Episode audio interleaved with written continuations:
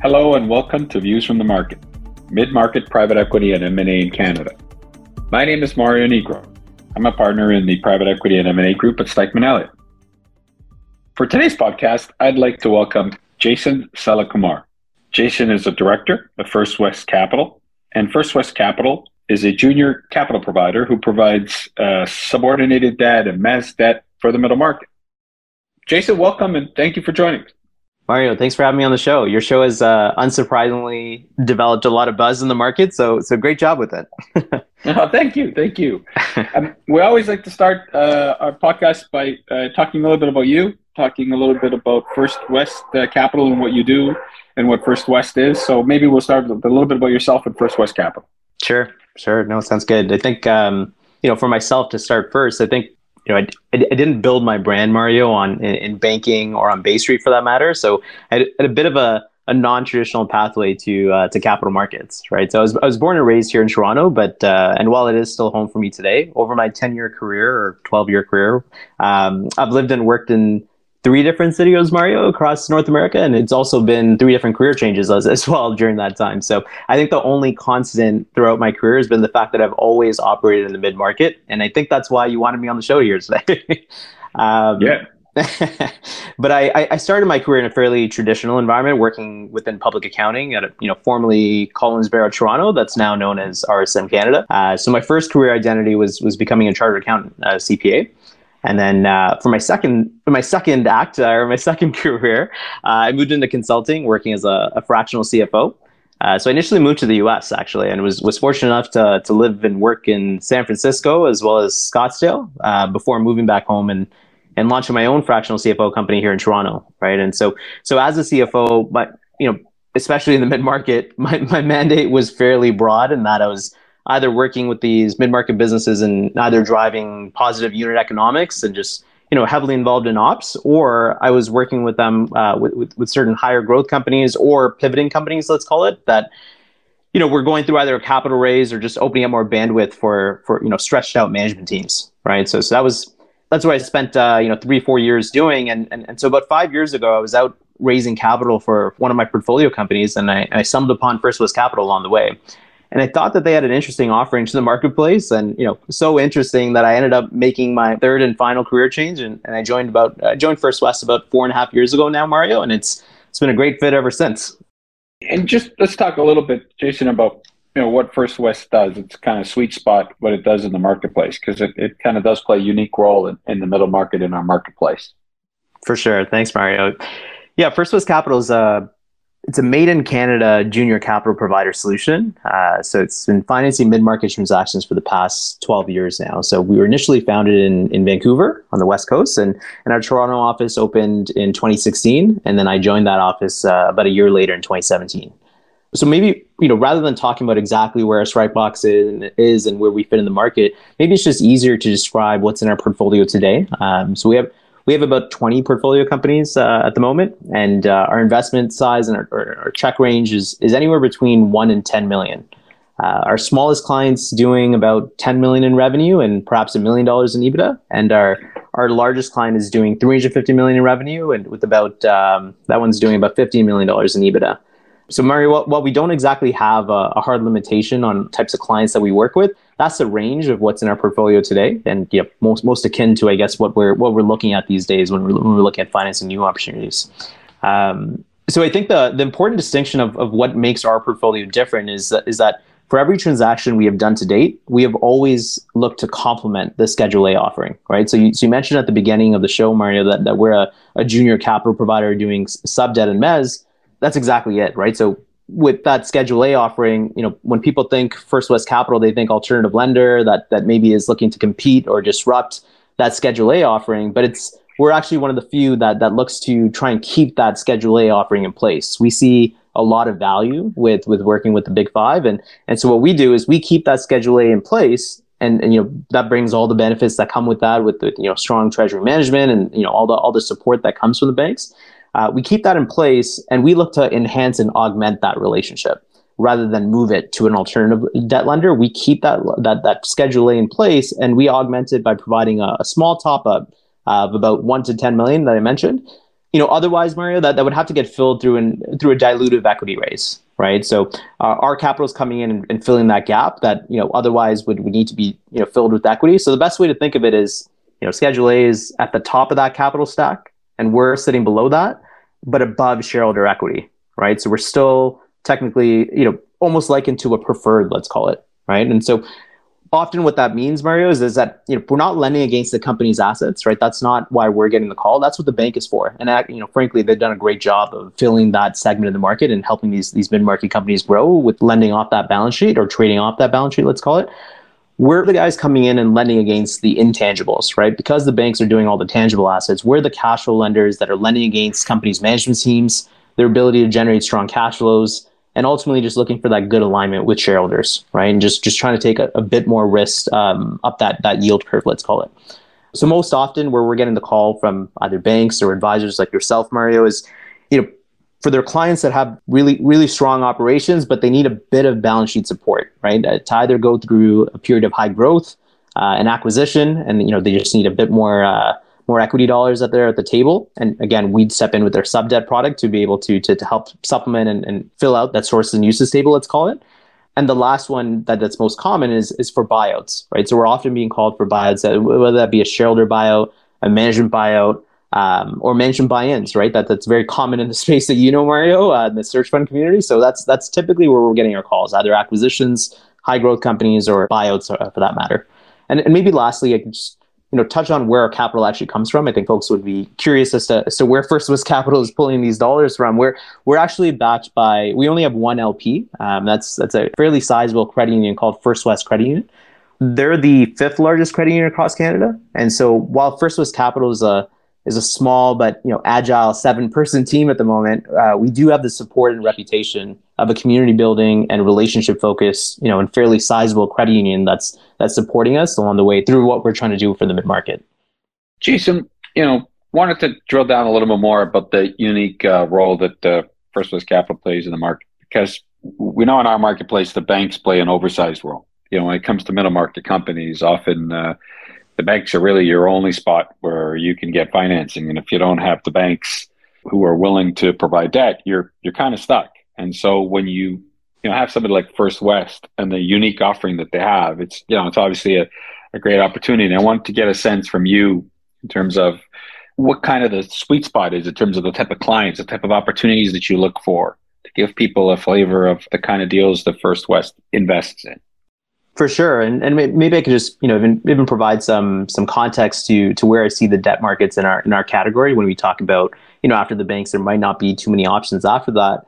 You know I I see the and again you know no hard numbers. Let's call it eighty five to ninety percent of the of the of the market that debt market is covered by the banks. That remaining ten percent is you know there's there's several several and you know new ones emerging by the day alternative lenders that fill that remaining 10% that really look to pride themselves as saying that uh, you know if it doesn't fit into the bank's box where they're ready and willing to serve the market. So what First West Capital has done, and we you know we revisit this every you know quarter or six months when we're going through our strategic initiatives and, and how we position First West Capital, is we often ask ourselves the question: Do we want to be aligned in that ten percent bucket of alternative lenders, or do we want to see ourselves having a taste of the 85 to 90% market share that the banks have, right? And so, so you know, every quarter or every six months, we're, we're asking ourselves that question. We always look to say, no, we still want to stay aligned with the banks, just, you know, market size, number one. But number two, because we, we, we feel very comfortable in, in saying that we have a 12 year history and working alongside these banks to service this market. So to your point on, you know, what happens if the if, if it's not necessarily a fit for the banks, then then yeah, I, I, I do believe that there are junior capital providers like ourselves that are there in the market for us here at First West Capital, what I what I look for in particular, Mari, there's you know if I could there's a lot of different factors, but if I could if I could just narrow into three in particular, you know, the first one is it's a little bit counterintuitive because it actually has nothing to do with the company itself. Um, it actually has to do with the transaction structure, right? Because our product is quite nichey in, in the sense that you know it's it, it has to be after that that Schedule A offering. It's it's you know you're really trying to find the needle in that haystack sometimes uh, when it comes to transaction structure. So what do I mean by that? That means that, you know, myself as the junior capital provider with limited to no upside by way of, you know, not taking equity, because again, we're, we're meant to be anti-dilutive. So we don't have the upside. But us as this junior capital provider, are we taking more risks than the shareholders are, the ones that actually do have all the upside? Right. So we, we need to have a transaction structure that that is put in place where you know we can build it in a manner that that we're aligned with these shareholders. We're not taking more risks than they are. They actually have just as much or you know theoretically they should have more to lose than the junior capital provider right? So we you need to ensure that that transaction structure makes sense for all parties right? So that's that's the first factor i look at when we're, when we're trying to structure an opportunity. The second factor Mario that i'm looking at it's, it's actually management right? Are they scrappy? Do they have a balanced team across key segments of the business that's that's important to that specific business um, you know do, do they have the ability to pivot and you know most importantly can they be good stewards of our capital right? That's often what we're looking for. Are they able to be capital efficient? Are they are they aligned with where First West Capital is looking to uh, to deploy our capital, which is you know good sound businesses that that have a focus on cash flow and you know driving healthy gross profits and driving strong EBITDA margins for that matter as well, right? So that's the second factor that we're often looking at, just just the people involved in the story.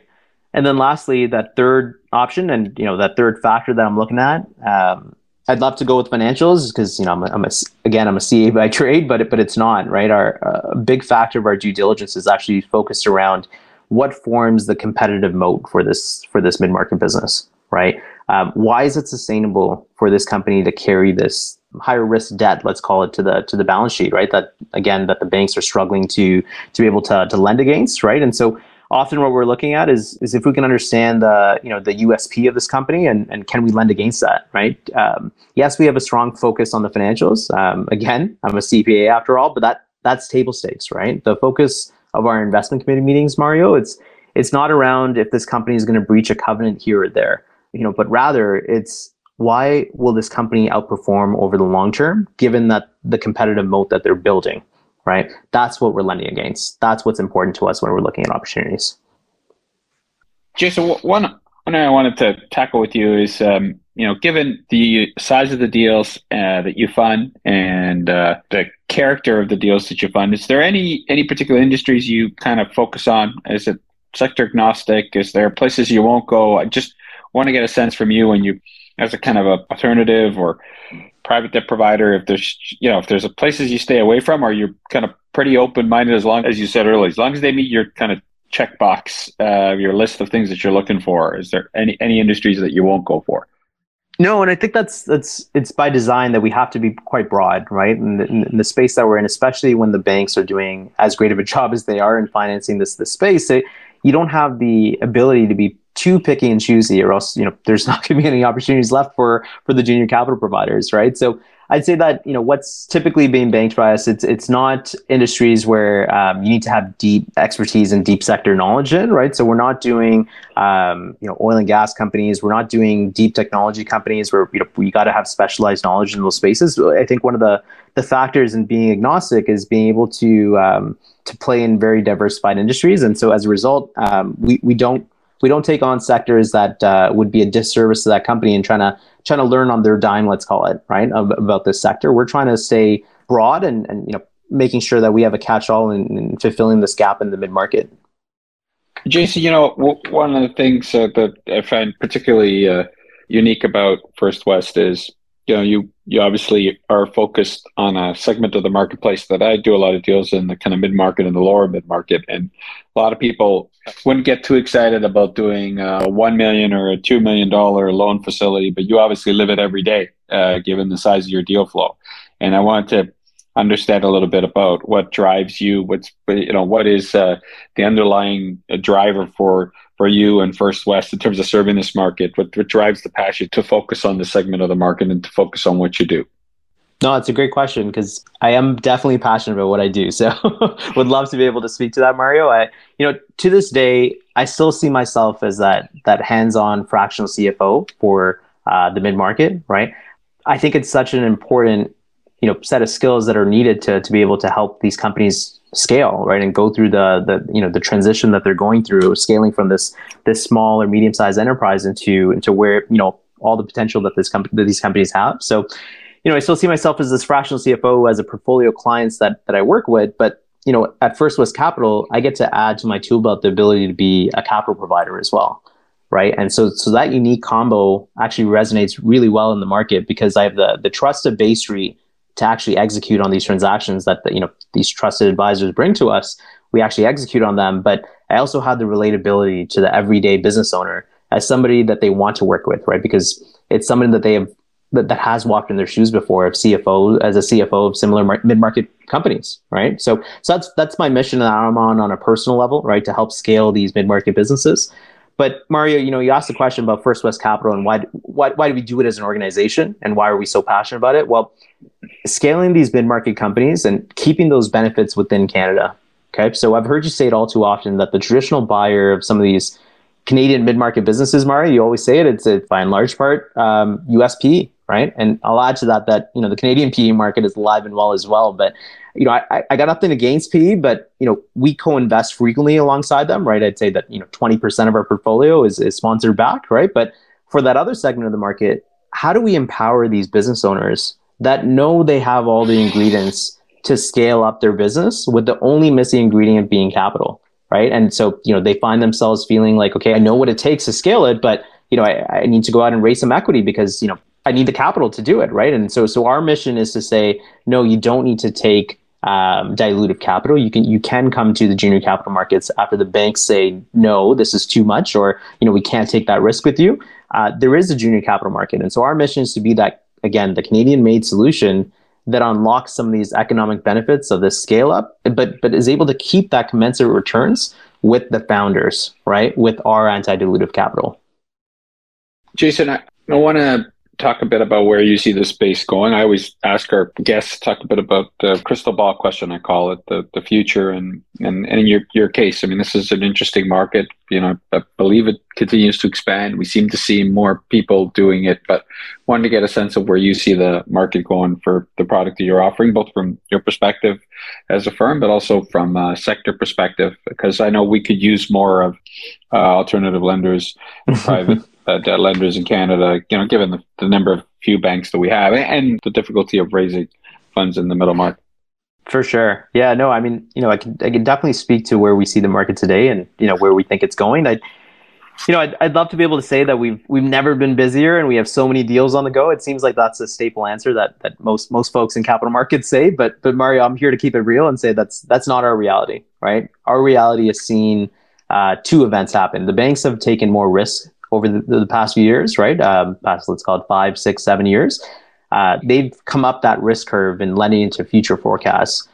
And in tandem, we've seen private equity get hyper competitive, right? And they've come down on their yield curve. So what's happened to junior capital? Well, the junior market has seen compression from both sides, both the banks creeping up that yield curve and private equity coming down that yield curve. And, and so our space has shrunk accordingly, right? And so in a, in a more balanced market, Mario, I'd say that, you know, just to give context, I'd say that we'd be closing about eight to 10 new investments a year, right? Um, but these days, just because of how competitive is in those other two segments of the market, again, you know, your Schedule A offering as well as private equity, just because of how competitive those two are, we, and again, our, our market's been shrinking, we've now moved from eight to 10 deals a year to probably about five to six deals a year, I'd say but every industry has its own respective economic cycle, right? Um, we're no different, right? So, so you know, our space being the junior capital market, uh, that tends to ebb and flow based on how aggressive the senior lenders, uh, the Schedule A lenders are in, in their respective space as well. So at a certain point, it just doesn't make sense to be taking that sub debt risk, um, you know, and pricing it for for for senior like returns, right? So as a as a shareholder of uh, of some of the big banks, we we'd like to see them continue to maintain their their healthy loan books that they've been you know maintaining for for for the past several decades, right? And so when that when that time comes, I'd personally like to think that you know what the banks would do would, would be to tag in uh, a partner like ourselves, right? So shameless plug for for First West Capital, uh, but we would we would want to see the banks be able to uh, to, to, partner us with with, uh, with us on those types of transactions and and you know helping to keep that market share with the banks, but uh, you know we would we would hold the the more let's call it higher risk components to it, um, and they would be able to maintain the overall relationship with the the let's call it the primary relationship with some of these companies. But at the end of the day, Mario, we're a small shop, right? Like we're not the the market movers, and you know, so as a result, I can't I can't be the economist in the room because I don't have enough of a of a data set to be able to speak on it. So, you know, our job here at First West Capital is just to, to ensure the market knows that we're that made in Canada junior capital provider solution that is relationship focused and, you know, built to support the Canadian market with truly patient sub debt and products. Jason, I want to thank you for joining us today. It's been great uh, to have you on the podcast and, and you know, great to learn more about financing for middle market companies that's uh, beyond the bank. So it's great for you to join us. Thank you so much. Thank you, Mario. Keep it going.